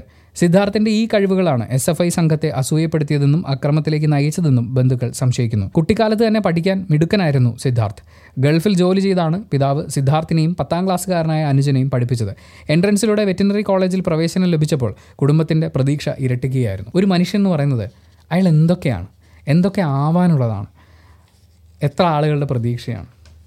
അതിനെ ഇത്രയും അന്യായമായി ഇല്ലാതാക്കുക എന്ന് പറയുന്നത് പ്രതികൾ ആരാണെങ്കിലും? ആരാണെങ്കിലും പരമാവധി ശിക്ഷ തന്നെ അവർക്ക് മേടിച്ചു കൊടുക്കാൻ നമ്മുടെ സിസ്റ്റത്തിന് പറ്റണം. ഇനി നമ്മൾ ഇരുപത്തി ഒൻപതാം തീയതിയിലെ പത്രങ്ങളിലേക്ക് വരുമ്പോൾ മനോരമയിൽ നിന്ന് തന്നെ നമുക്ക് ആരംഭിക്കാം. ഫ്രണ്ട് പേജിൽ വെറ്റിനറി കോളേജിലെ ക്രൂരമർദ്ദനം സിദ്ധാർത്ഥന്റെ മരണം ആറ് പേർ അറസ്റ്റിൽ എന്ന് പറയുന്ന വാർത്തയാണ്. അതുമായി ബന്ധപ്പെട്ട് അറസ്റ്റിലായവരുടെ ഫോട്ടോയും ഡീറ്റെയിൽസും ഒക്കെയാണ് കൊടുത്തിട്ടുള്ളത്. ബില്ലിന് രാഷ്ട്രപതിയുടെ അനുമതി ലോകായുക്തയെ പൂട്ടി എന്ന് പറയുന്നതാണ് വളരെ വലിയ ഫോണ്ടിൽ കൊടുത്തിട്ടുള്ള വാർത്ത എന്ന് പറയുന്നത്. അതായത് ഗവർണർ ഇത്രയും നാൾ പിടിച്ചു വെച്ചിരുന്ന ഒരു ബില്ല് രാഷ്ട്രപതിക്ക് അയക്കുകയും രാഷ്ട്രപതി അതിൽ ഒപ്പുവെക്കുകയും ചെയ്തു. ലോകായുക്തയുടെ അധികാരങ്ങൾ വെട്ടിക്കുറച്ച് നിയമസഭ പാസാക്കിയ ബില്ലിന് രാഷ്ട്രപതിയുടെ അനുമതി. ലോകായുക്തയെ നോക്കുകുത്തി ആക്കാൻ പോകുന്ന ഒരു ബില്ലാണ് എന്ന് പറഞ്ഞാണ് ആരിഫ് മുഹമ്മദ് ഖാൻ ഇത് തടഞ്ഞു വെച്ചിരുന്നത്. രാഷ്ട്രപതിയുടെ അനുമതി കിട്ടിയതുകൊണ്ട് ഇനി ഗവർണർക്ക് ബില്ലിൽ ഒപ്പുവെക്കേണ്ടി വരും എന്ന് റിപ്പോർട്ട് ചെയ്തിട്ട് അതിനെക്കുറിച്ച് മനോരമ പറയുന്നത് ഇങ്ങനെയാണ്. അഴിമതി കേസിൽ കുറ്റം തെളിഞ്ഞതായി ലോകായുക്ത ഉത്തരവിട്ടാൽ മുഖ്യമന്ത്രിയും മന്ത്രിമാരും രാജിവെക്കേണ്ടി വരുമെന്ന നിലവിലുള്ള വകുപ്പിലാണ് ഭേദഗതി വരുത്തിയത്. അതായത് ലോകായുക്ത കണ്ടെത്തുകയാണ് ഇവർ കുറ്റക്കാരാണ് എന്ന് അങ്ങനെയാണെങ്കിൽ അവർ രാജിവെക്കേണ്ടി വരും. പക്ഷേ ഈ ഭേദഗതി വരുത്തിയ നിയമപ്രകാരം മുഖ്യമന്ത്രിക്കെതിരെ ലോകായുക്ത ഉത്തരവിട്ടാൽ നിയമസഭയാണ് അപ്പീൽ അതോറിറ്റി. നിയമസഭയിൽ ഭൂരിപക്ഷം ഉള്ളതിനാൽ മുഖ്യമന്ത്രിക്കെതിരായ ഉത്തരവ് തള്ളും. മന്ത്രിമാർക്കെതിരെ ഉത്തരവ് വന്നാൽ മുഖ്യമന്ത്രിയാണ് അപ്പീൽ അതോറിറ്റി. അത് മുഖ്യമന്ത്രിക്ക് തള്ളാം. എം എൽ സ്പീക്കർക്ക് തീരുമാനമെടുക്കാം. ഫലത്തിൽ സർക്കാരിനെതിരെ അഴിമതി നിരോധന നിയമപ്രകാരം ലോകായുക്ത ഉത്തരവ് വന്നാലും അത് തള്ളാൻ സാധിക്കും. അതിന് വേറെ കുറേ ഉദാഹരണങ്ങളൊക്കെ മനോരമ കൊടുത്തിട്ടുണ്ട്. ഒന്നാം പിണറായി സർക്കാരിന്റെ അവസാന നാളുകളിൽ കെ ടി ജലീൽ മന്ത്രിസ്ഥാനം രാജിവെച്ചതുപോലെ ഇനിയൊരു മന്ത്രിക്ക് ലോകായുക്തയുടെ വിധിയുടെ പേരിൽ രാജിവെക്കേണ്ടി വരില്ല. ദുരിതാശ്വാസ നിധി വക മാറ്റിയതിന് പിണറായി വിജയൻ മുതൽ കോവിഡ് രോഗപ്രതിരോധ സാമഗ്രികളുടെ ഇടപാടിൽ കെ കെ ശൈലജ വരെയുള്ളവർക്കെതിരെ ലോകായുക്തയിൽ പരാതികളുണ്ട്. ലോകായുക്ത എന്ത് തീർപ്പിലെത്തിയാലും സർക്കാരിന് അത് തള്ളിക്കളയാൻ നിയമ ഭേദഗതി വഴിവെക്കും. എൻ സി പി നേതാവ് പരേതനായ ഉഴവൂർ വിജയന്റെ മക്കളുടെ വിദ്യാഭ്യാസ ചെലവിന് ഇരുപത്തഞ്ച് ലക്ഷം രൂപയും പരേതനായ Chengannur M L A Ramachandran നായരുടെ മകന് അസിസ്റ്റന്റ് എഞ്ചിനീയറായി ജോലി നൽകിയതിന് പുറമെ ഭാര്യയുടെ സ്വർണപ്പണയം തിരിച്ചെടുക്കുന്നതിനും കാർ വായ്പയ്ക്കുമായി എട്ടര ലക്ഷം രൂപയും കൊടിയേരി ബാലകൃഷ്ണന്റെ പൈലറ്റ് വാഹനം അപകടത്തിൽപ്പെട്ട് മരിച്ച സിവിൽ പോലീസ് ഓഫീസറുടെ ഭാര്യയ്ക്ക് സർക്കാർ ഉദ്യോഗത്തിനും മറ്റ് ആനുകൂല്യങ്ങൾക്കും പുറമെ ഇരുപത് ലക്ഷം രൂപയും ദുരിതാശ്വാസ നിധിയിൽ നിന്ന് നൽകിയത് ദുർവിനിയോഗമാണെന്ന ഹർജിയാണ് നിയമം മാറ്റി എഴുതാൻ സർക്കാരിനെ പ്രേരിപ്പിച്ചത്. വേറെ കുറേ കാര്യങ്ങൾ അതിനെക്കുറിച്ച് വിശദമായി മനോരമ എഴുതുന്നുണ്ട്. പക്ഷേ ഈ വിഷയത്തിൽ ദേശാഭിമാനിയുടെ സ്റ്റാൻഡ് മറ്റൊന്നാണ്. അത് നമുക്ക് ആ പത്രത്തിലേക്ക് വരുമ്പോൾ പറയാം. ക്യാൻസർ വരുന്നത് വീണ്ടും തടയാൻ നൂറ് രൂപയുടെ ഒരു ഗുളിക എന്ന് പറയുന്ന ഒരു വാർത്ത കൂടി ഫ്രണ്ട് പേജിൽ മനോരമ വളരെ ഇമ്പോർട്ടന്റ് ആയിട്ട് കൊടുത്തിട്ടുണ്ട്. അതായത് ക്യാൻസർ ഓൾറെഡി ഒരു പ്രാവശ്യം ഓവർകം ചെയ്തു. പക്ഷേ വീണ്ടും ആ രോഗത്തിന് കീഴടങ്ങേണ്ടി വരിക എന്ന് പറയുന്ന ഒരു അവസ്ഥ ഒഴിവാക്കുന്നതിന് വേണ്ടി അല്ലെങ്കിൽ അതിനുള്ള സാധ്യത മുപ്പത് ശതമാനത്തോളം കുറയ്ക്കാൻ പറ്റുന്ന മരുന്ന് കണ്ടെത്തിയെന്ന് മുംബൈ ടാറ്റ മെമ്മോറിയൽ സെന്ററിലെ ഗവേഷകർ അറിയിച്ചു. കേവലം നൂറ് രൂപ മാത്രം വരുന്ന ഗുളിക കഴിച്ചാൽ രോഗത്തെ പ്രതിരോധിക്കാമെന്നാണ് അവകാശവാദം. റേഡിയേഷൻ കീമോതെറാപ്പി എന്നിവയുടെ പാർശ്വഫലങ്ങൾ പകുതിയാക്കി കുറയ്ക്കാനും കഴിയും. ഇതിന്റെ ഹെഡിങ്ങിന്റെ ഒരു പ്രത്യേകത എന്ന് പറയുന്നത് ക്യാൻസർ വീണ്ടും വരുന്നത് തടയാൻ നൂറ് രൂപയുടെ ഗുളിക. ഈ ഹെഡിങ് വായിക്കുന്ന നമ്മൾ വിചാരിക്കുന്നത് yes it's proven and it's in the market അല്ലേ? പക്ഷേ വാർത്ത എന്ന് പറയുന്നത് ഇതൊരു അവകാശവാദമാണ്. നൂറ് രൂപയുടെ ഈ മരുന്ന് കഴിച്ചു കഴിഞ്ഞാൽ സംഭവം ശരിയാവും എന്ന് പറയുന്ന ഒരു കാര്യമാണ്. ക്യാൻസറിന്റെ തിരിച്ചുവരവ് തടയുന്നതിനുള്ള ചികിത്സയ്ക്ക് ഉപയോഗിക്കാൻ ഏതാനും വർഷം കൂടി കാത്തിരിക്കേണ്ടി വരും. ആ അവകാശവാദം എന്നുള്ള വാക്കോ അല്ലെങ്കിൽ അങ്ങനെ അങ്ങനെ ഒരു കാര്യം ആ ഹെഡിങ്ങിൽ കൊടുത്തിരുന്നെങ്കിൽ കാര്യം ഇത് പെട്ടെന്ന് വായിക്കുന്ന ആ രോഗവുമായിട്ട് ബന്ധപ്പെട്ടിരിക്കുന്ന പ്രത്യേകിച്ച് ക്യാൻസറുമായിട്ട് ബന്ധപ്പെട്ട് വലിയ ക്യാമ്പയിനുകൾ നടത്തുന്ന ഒരു സ്ഥാപനമാണ് മലയാള മനോരമ എന്ന് പറയുന്നത്. അപ്പോൾ പെട്ടെന്നാണെങ്കിൽ ഒരാൾക്ക് ഒരു ഒരു വൻ പ്രതീക്ഷ നൽകുന്ന പോലത്തെ ഒരു കാര്യമല്ലേ അത്? മറ്റൊരു വാർത്ത ഒരു കഥന കഥയാണ്. ഈ കഥന കഥ പറഞ്ഞയാൾ കേരളത്തിന്റെ മുഖ്യമന്ത്രിയാണ്. അതായത് അദ്ദേഹം താമസിക്കുന്ന ക്ലിഫ് ഹൗസിന്റെ ദാരുണമായ അവസ്ഥയാണ് അദ്ദേഹം പറയുന്നത്. ഈ കിടപ്പുമുറിയിൽ ഒരു ഗ്ലാസ് വെള്ളം എടുത്ത് വെച്ച് കഴിഞ്ഞാൽ അത് അടച്ചു വെച്ചിട്ടില്ലെങ്കിൽ മരപ്പട്ടിയുടെ മൂത്രം വീഴും അത്രേ. കാരണം മരപ്പട്ടികളൊക്കെ ഇങ്ങനെ ഓടി നടക്കുകയാണ്. ഇത്രയേറെ ദുരവസ്ഥകളിലൂടെ കടന്നു പോകുന്ന കേരളത്തിന്റെ മുഖ്യമന്ത്രിയെക്കുറിച്ച് ആലോചിക്കുമ്പോൾ പെട്ടെന്ന് എന്റെ ഹൃദയത്തിലേക്ക് കടന്നു വരുന്നത് ഈ കായിക മത്സരങ്ങളിലൊക്കെ പങ്കെടുക്കാൻ വേണ്ടി പോകുന്ന താരങ്ങളുണ്ടല്ലോ. കേരളത്തിന്റെ കായിക താരങ്ങൾ. അവർ യാത്ര ചെയ്യുന്ന റെയിൽവേ കോച്ചുകളെക്കുറിച്ചാണ്. നേരെ ഇവ ടിക്കറ്റ് തന്നെ എടുത്തിട്ടുണ്ടോ എന്ന് സംശയം നമുക്ക് തോന്നിപ്പോകുന്ന തരത്തിൽ വളരെ ചുരുങ്ങിയ സാഹചര്യങ്ങളിൽ ഒരു ഒരു സെമി വാഗൺ ട്രാജഡി സെറ്റപ്പിലൊക്കെ യാത്ര ചെയ്യേണ്ടി വരുന്നവർ അവർക്ക് ലഭിക്കുന്ന സൗകര്യങ്ങൾ. അങ്ങനെ ഒരുപാട് ഒരുപാട് കാര്യങ്ങളിലേക്കാണ് അദ്ദേഹത്തിന്റെ ഈ ജീവിത സാഹചര്യങ്ങൾ എന്നെ കൊണ്ടെത്തിക്കുന്നത്. പിന്നെ ആകെ ഒരു ആശ്വാസം എന്ന് പറയുന്നത് മരപ്പട്ടിയെ എങ്ങനെ തുരത്താം എന്ന് പഠിക്കുന്നതിന് വേണ്ടി ജപ്പാനിലേക്കോ ഓസ്ട്രേലിയയിലേക്കോ അല്ലെങ്കിൽ നിക്വാരൊഗ്ഗയിലേക്കോ മറ്റോ ആരും യാത്ര പോയില്ലല്ലോ. അത് തന്നെ വലിയ കാര്യം. വല്ല മാധ്യമ പ്രവർത്തകരായിരുന്നെങ്കിൽ കടക്ക് പുറത്തുനിന്ന് പറഞ്ഞാൽ മതിയായിരുന്നു. ഇത് മരപ്പട്ടിയോട് പറഞ്ഞാൽ അതിനും വല്ലതും മനസ്സിലാവും. അധികം ചർച്ചയാവാതെ പോകുന്ന മറ്റൊരു ക്യാമ്പസ് വാർത്ത കൂടി മനോരമ റിപ്പോർട്ട് ചെയ്യുന്നുണ്ട്. കാര്യവട്ടം ക്യാമ്പസിലെ കാര്യമാണ്. അവിടുത്തെ വാട്ടർ ടാങ്കിൽ ഒരു അസ്ഥികൂടം കിട്ടിയിട്ടുണ്ട്. ഏകദേശം ഒരു വർഷത്തോളം പഴക്കമുള്ള രീതിയിലാണ് അസ്ഥികൂടം കിട്ടിയത്. ടാങ്കും പരിസരവും പോലീസ് സീൽ ചെയ്തിട്ടുണ്ട്. അസ്ഥികൂടം പുറത്തെടുത്ത് ഫോറൻസിക് പരിശോധനയ്ക്ക് അയക്കും എന്നാണ് ഇരുപത്തി ഒൻപതാം തീയതിയിലെ വാർത്തയിൽ കൊടുത്തിട്ടുള്ളത്. ഇനി അവിടെ നിന്ന് നമ്മൾ മാതൃഭൂമിയിലേക്ക് വരുമ്പോൾ അവരൊരു ഫോട്ടോ പ്ലേസ് ചെയ്തിരിക്കുന്നതിലെ ഭംഗിയാണ് എനിക്ക് തോന്നിയത്. അതായത് ലോകായുക്ത ബിൽ രാഷ്ട്രപതി അംഗീകരിച്ചു എന്ന് പറയുന്ന ഒരു കാര്യം. ലോകായുക്ത കൂട്ടിൽ എന്നാണ് എഴുതിയിരിക്കുന്നത്. എന്നിട്ട് അതിന്റെ തൊട്ട് മുകളിലായിട്ട് കൊടുത്തിരിക്കുന്നത് കൂട്ടിൽ കിടക്കുന്ന ഒരു കടുവയുടെ ഫോട്ടോയാണ്. അതൊരിക്കലും അറിയാതെ സംഭവിച്ചു പോയ ഒരു കാര്യമായിട്ട് ഞാൻ കാണുന്നില്ല. ലോകായുക്ത വിധിച്ചാൽ രാജിവെക്കേണ്ടി വരും എന്ന് പറയുന്ന ഒരു സാഹചര്യത്തിൽ നിന്ന് ജനപ്രതിനിധികളെ രക്ഷിച്ചെടുക്കുന്ന ഒരു പരിപാടിയാണല്ലോ. അപ്പോൾ കൂട്ടിലായിരിക്കുന്നത് ലോകായുക്തയാണ്. നല്ല പരിപാടിയാണ്. Well done Mathrubhumi well done. ആ പിന്നെ വളരെ രസകരമായ ഒരു വാർത്തയുള്ളത് എന്താണെന്ന് വെച്ചാൽ എറണാകുളം റൂറൽ പോലീസിന്റെ പേജിൽ ഒരു വ്യാജ ഫേസ്ബുക്ക് പേജ് കണ്ടെത്തി എന്നുള്ളതാണ്. നമ്മളോടൊക്കെ ഡിജിറ്റൽ പ്ലാറ്റ്ഫോമുകൾ ഉപയോഗിക്കുമ്പോൾ മെസ്സേജുകൾ വരുമ്പോൾ സൂക്ഷിക്കണം എന്നൊക്കെ പറയുന്ന പോലീസിന്റെ പേര് തന്നെ അങ്ങനെ ഒരു വ്യാജ പ്രൊഫൈൽ ഉണ്ടാക്കിയവനെ സമ്മതിക്കണം. പക്ഷേ ഈ പ്രൊഫൈൽ ഉണ്ടാക്കി എന്നുള്ളത് മാത്രമല്ല പ്രൊഫൈൽ ഉണ്ടാക്കിയ ആളോ അല്ലെങ്കിൽ ആ കൂട്ടമോ ചെയ്യുന്നത്. ആ പേജ് ലൈക്ക് ചെയ്യുന്നവരോടൊക്കെ പൈസ കടഞ്ഞു വയ്ക്കുകയാണ്. പിന്നെ നമ്മുടെ കയ്യിൽ വിൽക്കാൻ കുറച്ച് സാധനമുണ്ട് ആവശ്യക്കാരുണ്ടെങ്കിൽ പറയണം എന്നൊക്കെ പറഞ്ഞ് അങ്ങനെ മാർക്കറ്റിംഗ് പർപ്പസിനൊക്കെ വേണ്ടിയിട്ട് ഇത് ഉപയോഗിക്കുകയാണ്. എന്തായാലും പോലീസ് അതിൽ അന്വേഷണം ആരംഭിച്ചിട്ടുണ്ട് എന്ന് ഇരുപത്തൊമ്പതാം തീയതിയിലത്തെ പത്രത്തിൽ റിപ്പോർട്ട് ചെയ്തിട്ടുണ്ട്. പിന്നെ വളരെ പ്രധാനപ്പെട്ടത് എന്ന് എനിക്ക് ഫീൽ ചെയ്ത മറ്റൊരു വാർത്ത എന്ന് പറയുന്നത് ഐ എം എയുമായിട്ട് ബന്ധപ്പെട്ടിട്ടാണ്. കേന്ദ്ര ജി എസ് ടി വകുപ്പ് ഐ എം എയുടെ സ്വത്ത് വിവരങ്ങളുടെ കണക്ക് ചോദിച്ചു. ഐ എം എയെ കുറിച്ച് നമ്മൾ കൂടുതലും കേൾക്കുന്നത് ഡോക്ടർമാരുമായിട്ടും അതുപോലെ ആശുപത്രികളായിട്ട് ബന്ധപ്പെട്ടിട്ടൊക്കെയാണ് ഇന്ത്യൻ മെഡിക്കൽ അസോസിയേഷൻ. അപ്പോൾ അവർ ജി എസ് ടി വകുപ്പിന് ഈ ഡീറ്റെയിൽസ് ഒന്നും കൊടുക്കാൻ പറ്റില്ല എന്ന് പറഞ്ഞ് ഹൈക്കോടതിയിൽ കൊണ്ടുപോയി ഒരു ഹർജി ഫയൽ ചെയ്തു. അപ്പോൾ ആ ഹർജിക്ക് എതിരെ കേന്ദ്ര ജി എസ് ടി വകുപ്പ് ഒരു അധിക സത്യവാങ്മൂലം സമർപ്പിച്ചു. അതിൽ പറയുന്നത് ചാരിറ്റബിൾ സൊസൈറ്റി ക്ലബ്ബ് എന്നതിനപ്പുറമുള്ള പ്രവർത്തനമാണ് ഐ എം എയുടേത് എന്നാണ്. അതായത് ഐ എം എയിൽ അംഗമല്ലാത്തവർക്കും മദ്യം വിൽക്കുന്ന ബാർ ഐ എം എ നടത്തുന്നുണ്ട്. ഇതിന്റെ ബില്ലടക്കം കോടതിയിൽ ഹാജരാക്കി. അംഗങ്ങളല്ലാത്തവർക്കും താമസിക്കാനായി മുറികൾ വാടകയ്ക്ക് നൽകിയിട്ടുണ്ട്. ഭൂമി വാങ്ങുന്നതിനായി അംഗങ്ങളല്ലാത്തവരിൽ നിന്ന് ഐ എം എ ക്ക് വലിയ തുക ലഭിച്ചിട്ടുണ്ട്. കോടികൾ സാമ്പത്തിക നേട്ടം ഉണ്ടാക്കുന്ന ബിസിനസ് സംരംഭങ്ങളിലും പങ്കാളിയാണ്. വാട്ടർ പ്യൂരിഫയർ പെയിന്റ് തുടങ്ങിയ ബിസിനസ് സംരംഭങ്ങളുമായി സഹകരിച്ച് പ്രവർത്തിക്കുന്നതിലൂടെയും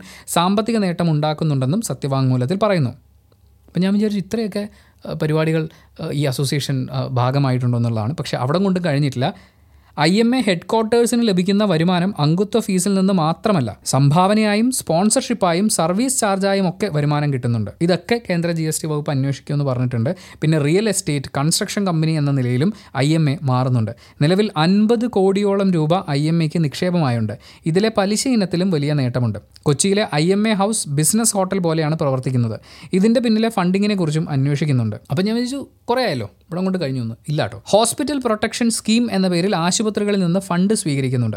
ഇമേജ് എന്ന പേരിൽ നടത്തുന്ന ആശുപത്രി മാലിന്യ സംസ്കരണ പ്ലാന്റും വാണിജ്യ പ്രവർത്തനമാണ്. ഐ എം എയുടെ കോൺഫറൻസിന്റെ പേരിലും സ്പോൺസർഷിപ്പിലൂടെ വരുമാനം ഉണ്ടാക്കുന്നുണ്ട്. ഇതും അന്വേഷണത്തിലാണ്.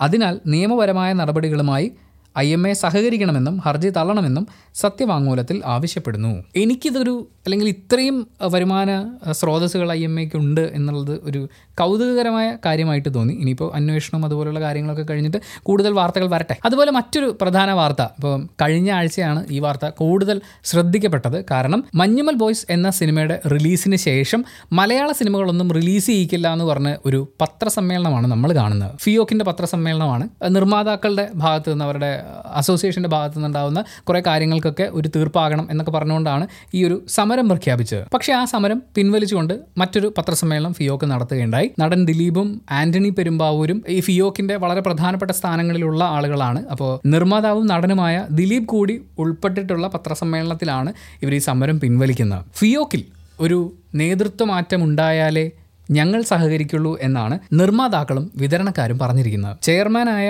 ദിലീപ് വിദേശത്തായിരുന്ന സമയത്താണ് വിജയകുമാർ അതായത് ഇപ്പോഴത്തെ ഫിയോക്കിന്റെ പ്രസിഡന്റ് വിജയകുമാർ റിലീസ് നിർത്തിവെക്കുന്ന തീരുമാനം പ്രഖ്യാപിച്ചത്. നിലവിൽ വിജയകുമാർ സംഘടനയ്ക്കുള്ളിൽ ഒറ്റപ്പെട്ട അവസ്ഥയിലാണ്. ദിലീപിന്റെയും ഉറ്റ സുഹൃത്ത് നാദൃഷായുടെയും സിനിമകൾ മാർച്ച് ആദ്യവാരം പ്രദർശനത്തിന് എത്തുന്ന സാഹചര്യത്തിൽ കൂടിയാണ് നിർത്തിവെക്കൽ തീരുമാനത്തിൽ നിന്ന് ഫിയോക്ക് പിന്മാറിയത്. അതുകൂടി മാതൃഭൂമി റിപ്പോർട്ട് ചെയ്തിട്ടുണ്ട്. ഇനി മറ്റൊരു വാർത്ത മാതൃഭൂമി റിപ്പോർട്ട് ചെയ്യുന്നത് പി എം ശ്രീ ഇല്ലെങ്കിൽ ഇനി സ്കൂൾ ഫണ്ടില്ല എന്ന് പറയുന്നതാണ്. ദേശീയ വിദ്യാഭ്യാസ നയം നടപ്പാക്കുന്നതിനെ ചൊല്ലി കേന്ദ്ര സർക്കാരുമായുള്ള തർക്കത്തിൽ കേരളത്തിന്റെ സ്കൂൾ വിദ്യാഭ്യാസ ഫണ്ടും മുടങ്ങുന്നു. എൻ ഇ പിയുടെ ഭാഗമായുള്ള പ്രധാനമന്ത്രി ശ്രീ അതായത് പി എം ശ്രീ എന്ന് പറയുന്ന പദ്ധതി നടപ്പാക്കിയില്ലെങ്കിൽ സമഗ്ര ശിക്ഷ കേരളത്തിന് നൽകാനുള്ള കുടിശ്ശിക തടഞ്ഞുവെക്കും അതായത് മുന്നൂറ്റി ഇരുപത്തി എട്ട് പോയിന്റ് എട്ട് മൂന്ന് കോടി രൂപയാണ് എസ് എസ് കെക്ക് കേന്ദ്രത്തിൽ നിന്ന് കിട്ടേണ്ടുന്ന തുക. ഇതിലൊരു മൂന്നും നാലും തവണയൊക്കെ ആയിട്ട് ഏകദേശം നൂറ്റി അറുപത്തേഴ് പോയിന്റ് ഒൻപത് നാല് കോടി രൂപ നമുക്ക് കിട്ടാനുണ്ട്. ശരിക്കും പി എം ശ്രീ എന്ന് പറയുമ്പോൾ ഓരോ ബ്ലോക്കിലും തിരഞ്ഞെടുക്കപ്പെട്ട സ്കൂളുകളിൽ നടപ്പാക്കുന്നതാണ് ഈ പദ്ധതി. അടിസ്ഥാന സൗകര്യം മാനദണ്ഡമാക്കി ഓരോ സ്കൂളിനും ഒരു കോടിയിലേറെ രൂപ കിട്ടും. സമഗ്ര ശിക്ഷ അഭിയാനാണ് ഇതിന്റെ നിർവഹണ ചുമതലയൊക്കെ ഉള്ളത്. അതിന് സംസ്ഥാന സർക്കാർ ഒരു പ്രത്യേക ധാരണാപത്രം ഒപ്പിടേണ്ടതുണ്ട്. ആശയപരമായി നമ്മൾ ഈ ദേശീയ വിദ്യാഭ്യാസ നയത്തിനോട് കുറച്ചൊന്ന് പുറംതിരിഞ്ഞ് നിൽക്കുകയാണ്. ഒരു വർഷത്തിൽ കൂടുതലായി കേന്ദ്രം പറയുന്നുണ്ട് ഒപ്പിട് ഒപ്പിടുന്നു. പക്ഷെ നമ്മൾ ഒപ്പിട്ടിട്ടില്ല. നമ്മൾ മാത്രമല്ല തമിഴ്നാടും പശ്ചിമ ബംഗാളും ഒന്നും ഒപ്പിടാതെയാണ് തുടരുന്നത്. എന്നാൽ പഞ്ചാബ് സർക്കാർ ഒപ്പിട്ടിട്ടുണ്ട്. പക്ഷെ അവർ പി എം ശ്രീ നടപ്പാക്കിയിട്ടില്ല. എന്താണ് ഈ പി എം ശ്രീ എന്ന് ചോദിച്ചു കഴിഞ്ഞാൽ അതിൽ കുറച്ച് കാര്യങ്ങളും കൂടിയുണ്ട്. മെച്ചപ്പെട്ട അടിസ്ഥാന സൗകര്യമുള്ള സ്കൂളുകൾക്കാണ് പി എം ശ്രീയിൽ ധനസഹായം കിട്ടുക.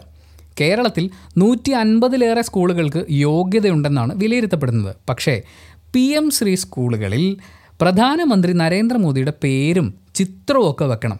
സ്കൂളിന്റെ പേര് തന്നെ പി എം ശ്രീ എന്ന് മാറ്റണം. ഇത് കേന്ദ്ര സർക്കാരിന്റെ ഒരു പ്രചാരണ പരിപാടിയായി മാറും എന്നുള്ളതുകൊണ്ടാണ് ഈ പദ്ധതി നടപ്പാക്കേണ്ട എന്ന് സർക്കാർ തീരുമാനിക്കുന്നത്. ഇതിനു മുമ്പും ഏതോ ഒരു പദ്ധതിയായിട്ട് ബന്ധപ്പെട്ടും നമ്മുടെ പ്രധാനമന്ത്രിയുടെ കട്ടൗട്ടും സെൽഫി പോയിന്റും ഒക്കെ സ്ഥാപിക്കുന്നതായിട്ട് ബന്ധപ്പെട്ടിട്ടും പറഞ്ഞതാണ്.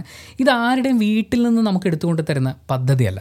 അതുകൊണ്ട് തന്നെ ആരുടെയും ഫോട്ടോയും പേരും ഒന്നും വെക്കേണ്ട കാര്യമില്ല എങ്കിൽ പോലും കേരളം അടക്കം നമ്മൾ എവിടെ തിരിഞ്ഞു നോക്കിക്കഴിഞ്ഞാലും ഇന്ന ആളുടെ ഫണ്ടിൽ നിന്ന് എടുത്ത ഇത്ര തുക കൊണ്ട് ഉണ്ടാക്കിയ ബിൽഡിംഗ് എന്നൊക്കെ എഴുതി വെക്കുന്നത് കണ്ടിട്ടുണ്ട്. വളരെ വളരെ ചീപ്പായിട്ടുള്ള കാര്യമാണ്. പിന്നെ രാഷ്ട്രീയക്കാരാണ്. ഇതിനകത്ത് ഒരുപാട് നിയമപരമായി സാങ്കേതികപരമായുള്ള കുറേ ലൂപ്പ് ഹോൾസ് ഒക്കെ ഉണ്ട്. അതൊക്കെ ഉപയോഗിച്ചുകൊണ്ട് അവർ ഇത്തരം പരിപാടികളൊക്കെ നടപ്പാക്കും. ഇതൊക്കെ പലരുടെയും പ്രചാരണ പരിപാടികളൊക്കെ തന്നെയാണ്. ഒരു സ്കൂളിന്റെ പേരേ മാറ്റി അവിടെ ഫോട്ടോയും പേരും ഒക്കെ വെച്ച് കഴിഞ്ഞാലേ ഫണ്ട് തരുള്ളൂ എന്ന് പറയുന്നത്. അത് ഈ ഫണ്ട് നമ്മൾ ആരുടെ വീട്ടിൽ നിന്ന് വാങ്ങിക്കുന്നു എന്ന് പറയുന്ന പോലത്തെ ഒരു പരിപാടിയല്ലേ? അല്ല എന്റെ ഒരു സ്വാഭാവിക സംശയമാണ് കേട്ടോ. ഇനി അവിടുന്ന് നമ്മൾ ദേശാഭിമാനിയിലേക്ക് വരുമ്പോൾ ലോകായുക്ത ബിൽ രാഷ്ട്രപതി ഒപ്പിട്ടു ഗവർണർക്ക് തിരിച്ചടി എന്നാണ് ഹെഡിങ് കൊടുത്തിരിക്കുന്നത്.